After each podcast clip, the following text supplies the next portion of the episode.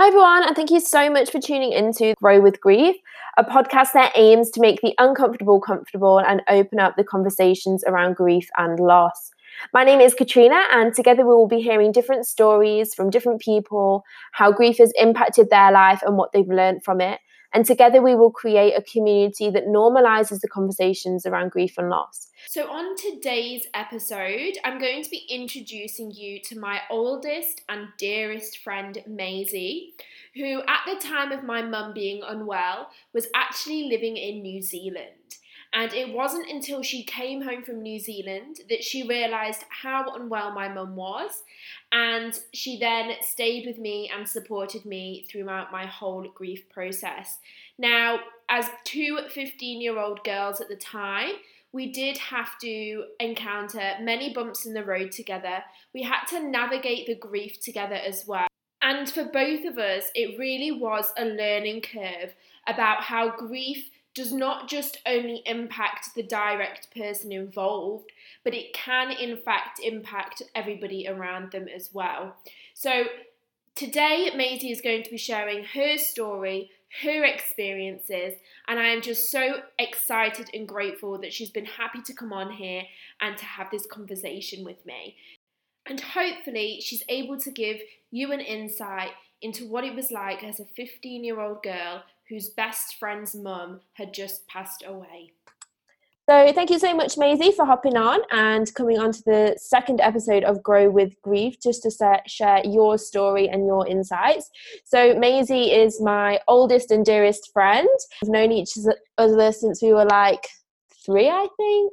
Um, so, we've had a long journey together through life, and she experienced um, the loss of my mum just as I did and was there for me through my whole grieving process. But um, I'm very aware now, looking back on things, that grief doesn't just impact one person individually, it impacts everybody that are, is around them. And um, from conversations that me and Maisie have had since, I know how much that my grief impacted her, and also how much her own grief through my mum not being there impacted her as well. So I'm just um, let her share her story with you and hear how grief can impact everybody that is around that one person. So thank you so much for coming on again. Um, so first of all, really, I guess I just want to ask. So when my mum was ill, you were in New Zealand, um, so that's where you were living at the time, and you didn't actually know how ill my mum was until you came home to visit. So can you just talk through a little bit about what happened and um, sort of explain how it made you feel? Yeah, of course. So thank you for having me on the show. Um, it's always a pleasure to, to do things with you. So, obviously, as you mentioned, I was in New Zealand when your mum got sick. And I was aware that she'd been in and out of hospital. Um, but being kind of the other side of the world and a 15 year old girl, I think my family and obviously you yourself didn't kind of want to add that extra pressure on me. And you knew that I was coming back fairly soon. So, when I did get back, I remember coming in and I think you picked me up from the airport um, mm. after that really crazy long flight and um, and had a shower and came out the shower and that's kind of when you you sat me down and in the hallway and said just just explained how bad it was um, and and that we probably didn't have very long which was a shock. Like I completely understand why it happened that way because if I'd known getting on the flight, then I would have been worried the whole flight. And you know, traveling at that age anyway, traveling at any age is quite mm, stressful. So adding to that stress, adding to that stress just wouldn't have been a good thing. So um, yeah, it was more than anything just a shock. It's sometimes quite hard to comprehend big news like that, and especially as I just landed, I was jet lagged. I didn't really know what was yeah, I, I, didn't really know how to react in that situation. Mm-hmm. Um, and in fact, I don't quite remember how I did react. I think we just carried on as normal. And and then when we did go and see see your mum in hospital, um, it was a lovely experience for me because I think it was it was almost when I arrived, there was something in your mum that knew that I was there for you, mm. and it was just such a lovely feeling to to be there for you as a friend and to be able to be there whether that was you know doing whatever just distracting or watching films while um while waiting in the hospital or flicking through the naughty channels in the hospital I remember that so good. or drinking cups of tea with like 10 sugars in them um, yeah i think i think it was it was great to be there and just know that without having to do anything i was kind of supporting just just by being And- there obviously we were both 15 and had you up until that point had you experienced any loss or any form of grief Yeah. Um, I lost my grandma a couple of years previously, which again was uh, quite a shock. Um, and we came back from New Zealand for that. So I kind of I knew how I would respond in that situation, but it's it's always different. And I don't think grief for anybody is you know a clear cut cause. It's it's just it's just this crazy mess of emotions and tangle of emotions. And I think that yeah, whether I'd been through 10 losses in my life before, it, it was going to be different. And especially supporting someone going through it, um, that's a completely different thing Mm. Because you're kind of you're a knock on from that like you said it's it's got an it's had an effect on you but it also yeah it's it's a tricky thing but it, it's yeah so i had i had experienced grief but i think yeah, it's always different. Yeah definitely and that's Yeah. why um, we've got this podcast and we're sharing our stories because it is so individual and it it is so different for everybody um, so to be able to share our stories there might be similarities sometimes. There might be things that you can maybe um, relate to but i don't think it will ever be exactly the same. But it just gives people different perceptions and different views on on how grief is processed for different people. So yeah completely exactly. Um, so my mum passed away then about a week after you got home, I think it was, and then you had another two weeks in England because I think you extended your trip, um, which was Yeah. lovely and meant the world to me. But you then had to actually go back to New Zealand, and you went back to New Zealand for about a year. I think. Um, so how was that for you? Because you know we had grown up together, we'd known each other since we were three. Um, we lived around the corner from each other, so we were very involved in each other's lives do you think that leaving the situation and maybe getting out of the um, direct line of emotion with it i guess and not maybe being right next to where it was all happening do you think that that maybe impacted your grieving process in any way or Yeah, definitely. I think um, for me, I, I remember that was the hardest goodbye that I had to say to my family in the in the airport. I think when someone does pass away, it just shocks you into what is important. And realistically, from then, I I did go back to New Zealand because I had to finish my education, and I'd promised my parents that I was going back to get my GCSE equivalency. Um, so I had to fulfill that goal. I had to fulfill those things that I'd set out to do. But there was an, an awful amount of gli- gri- um, guilt, like attached to to leaving.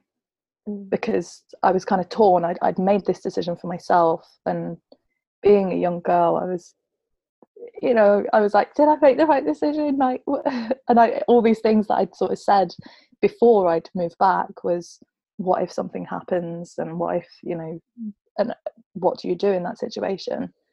Um, and that was happening.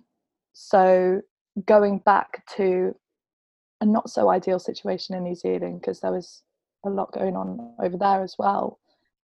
I think it really it impacted me in the sense that I yeah I, I wasn't able to be there for you as much as I wanted to be, and I remember actually it, I hadn't realised how much it had affected me until I got back to New Zealand Mm. and I was in lesson one day and someone just said something to me or the teacher kind of said something about homework and and I hadn't been there for the last week of term because I'd gone back to the UK so I hadn't got the homework and then when she was asking it sounded really tiny and menial and like you know looking at it now it's like it's just a bit of homework but I, I I got up and I I just stormed out. I stormed out of the classroom, and I was one of those like terror kids that was like going my like completely wild. Um, which, if anyone knows me, isn't like me at all. no, no. and so it was kind of affecting me in that way. Thankfully, we had a really good counsellor at our school that I went to, and um, she said, "Right." When I explained the whole situation, she went, "You've been through quite a lot, and but we're going to get you some help." Um, and also, I had amazing friends over there. So when things did go south, and obviously I was being quite negative, and there were things that, and I was upset all the time, and I was um, maybe acting out in certain ways. And I had these friends, and I, I talk about it to this day, that sat down with me and almost gave me a bit of an intervention mm. at 15 years old.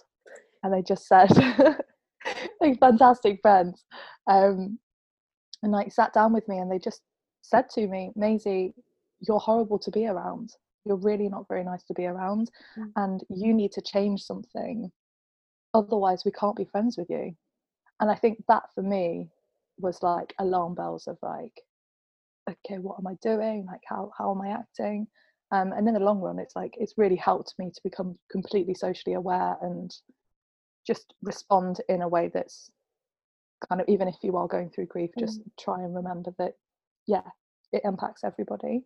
Yeah. Um, so it yeah, it affects me. Long the short of it is it yeah. affected me. And do you think that it was um, that's how it was presenting itself for you then your grief was presenting yourself in sort of acting out and maybe repressing it almost that it was coming out in in in a negative almost sometimes maybe aggressive way oh yeah definitely definitely and i was you know brash and I was a show off and I was eh, just not very, I was a little brat and I wasn't very nice to be around. So mm. um, I think when you kind of look at everything in life, everybody's going through something. Mm. Um, and often the people that are acting out or being less desirable, shall we say, um, it's because they've they've got something going on in their life. They've got you know, maybe they're grieving, maybe they're and like I, I I think it's important to note um, that grief happens even if you've not lost someone physically. Like if if someone's not, it might might not be the case of someone passing away. Mm. You grieve for partners when you break up. You grieve for, you know, fathers and mothers and that have left or mm. that you don't see anymore like there's there's a, whole entanglement of of the word grief and and i think it's really important to note that it's really applicable to everybody because everybody yeah. has lost something in their life um you can grieve for places as well um, yeah. you can really grieve for places and that's what homesickness is yeah and i guess for you it was that whole it was almost all of that put together because you were grieving the fact that somebody you knew and had grown up mm-hmm. with was now gone. You were grieving the fact that you had to leave England again, grieving the fact that your mum, you know, your mum and your dad and your your support network weren't with you, um, mm-hmm. or your direct support network anyway. So I guess for you, it, it was probably a whole entanglement of different types of grief and different forms of yeah, grief. Yeah, which is why I didn't understand it, and I think when you're at that age, you don't understand it.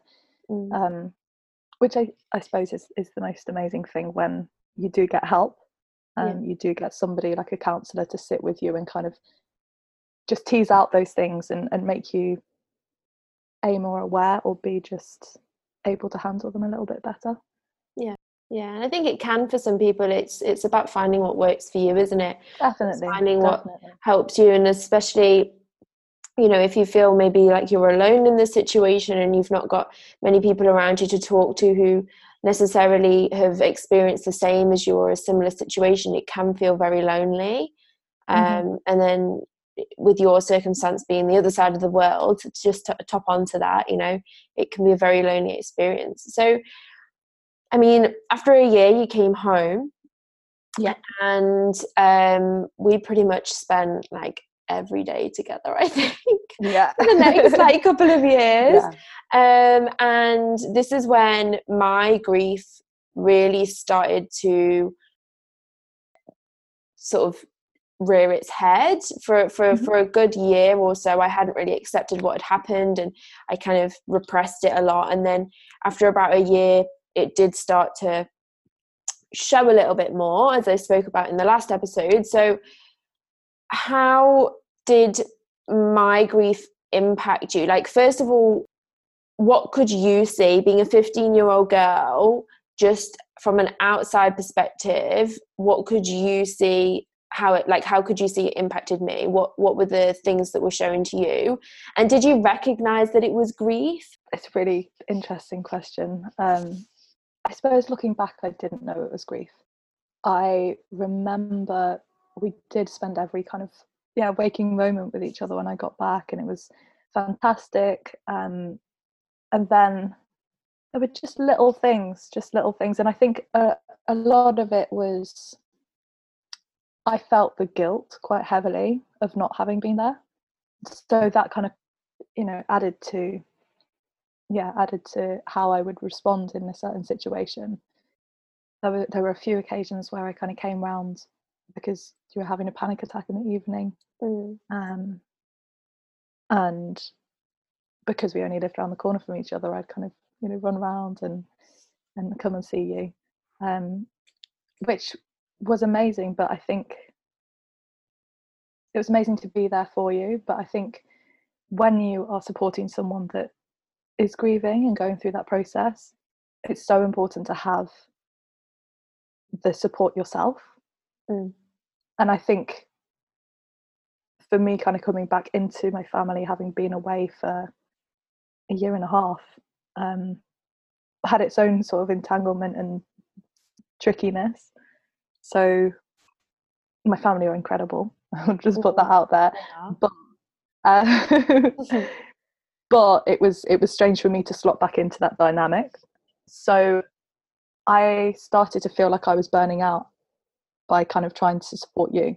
And i think we we ended up having quite a few big arguments yeah. um, really big arguments where i i was trying to explain to you that I, I probably wasn't trying to explain to you because i didn't realize what was going on.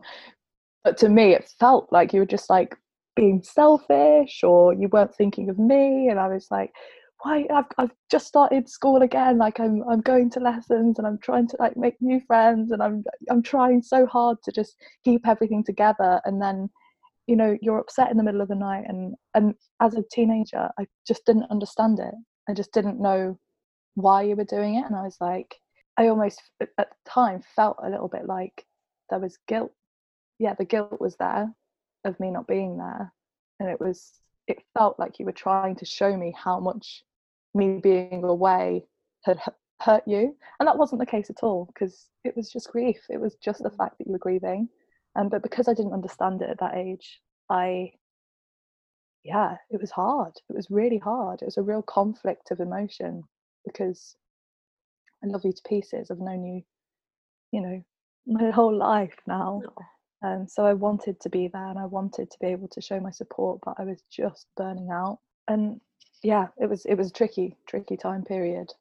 Yeah. Um, and and it can be often hard to know what to do to help. I guess for anybody listening who maybe knows somebody who is experiencing grief and they don't maybe know how to respond what would you say to that what advice would you give looking back on your 15 year old self mm-hmm. and what you wanted to do then and what you thought would help and then looking at it now and maybe seeing what what actually probably would have yeah. given the advice. As a as an adult now more than anything you you are allowed to be there to support. However i think it's making sure that you have your own support network.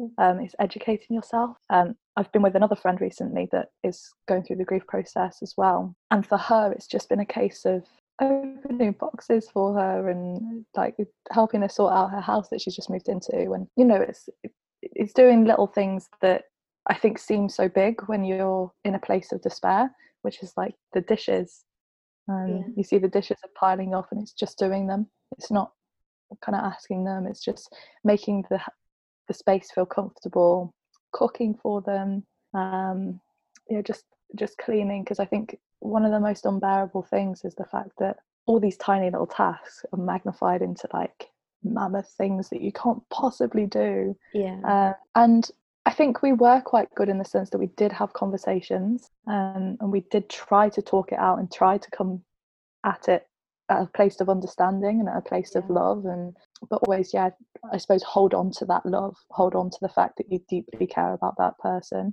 and i suppose it goes back to my own intervention as a teenager you are allowed to tell that person but perhaps do it in a way that isn't going to rock them or yeah it was it was really tricky with with you because we just didn't know we didn't know what was going on. No, neither of us knew did we? Like you say it is the small things and i can say from looking back on that time and even now the things that helped me the most i was always so grateful. Every single day i'm grateful for how much you were there for me. And I know I can never take that guilt away, but I never once had a thought in my mind that you should feel guilty. I was almost too focused on the fact that I just lost my mum and like processing what was going on with me that I hadn't noticed that. But I also did, and now I, we've had conversations about this, so I'm happy to openly say, like, I did find it hard when you made new friends and you were going out and you know from from mm. my perspective having this great life that almost I had to skip because yeah. I I had all of this other stuff going on. And it is hard because there is almost that bit of jealousy mm, because you think, well, you know, why do you get to do all of them great things whilst I'm here suffering? And that can mm. be really hard to process and understand. And as you say, we tried to talk about it so many times, but to try and explain something like that without wanting to sound i guess as a teenager you're always so worried about sounding like a little bit bitchy or a little bit whiny and you kind of always want to be right don't you so mm. it's hard to explain that and have that conversation but everything you always did for me it, i could always see that it was coming from a place of love and i think like what you're saying it's letting that person know that the way that they're acting is actually damaging to themselves as well and yeah. to the people around them but if it comes from a place of love whilst you're saying that I think even if the person doesn't understand it straight away, eventually they they will come to see that. And oh, it was it was the little things you did for me every single day. Like um, even if it was just sitting watching a film and I'd fall asleep and you'd just let me have a nap and and things like that all the time that meant more to me than trying to say something that would make me mm. feel better. So definitely. I think it's sometimes tricky, especially I'm not a psychologist. That's mm. kind of the short of it is that as a 16 year old girl, um, I wasn't a psychologist and I couldn't fix your problems. Um, I couldn't make it go away. However, I could be there to support. And I think that's the main thing, really. That's what I say to people that are struggling with it is just remind yourself that you have not had the training. There are people that dedicate their lives to helping people in these situations and it's completely okay for your you to ask for that help just to know what to say, what not to say. So, lastly, just what has it taught you? What has seeing, you know, your best friend lose their mum at the age of 15 and going through that kind of trauma really. And your own your own grief as well with your with your grandma and relatives since how has what what has that taught you about grief? What has it taught you about life? That's a big question. A very big question that could go on for hours. We'll keep it contained to a couple of minutes. We'll keep it we'll keep it contained. I think it's more than anything it's complex. It's really complex. Grief is as broad a word as love is it means so many different things and it is a tangle of emotions.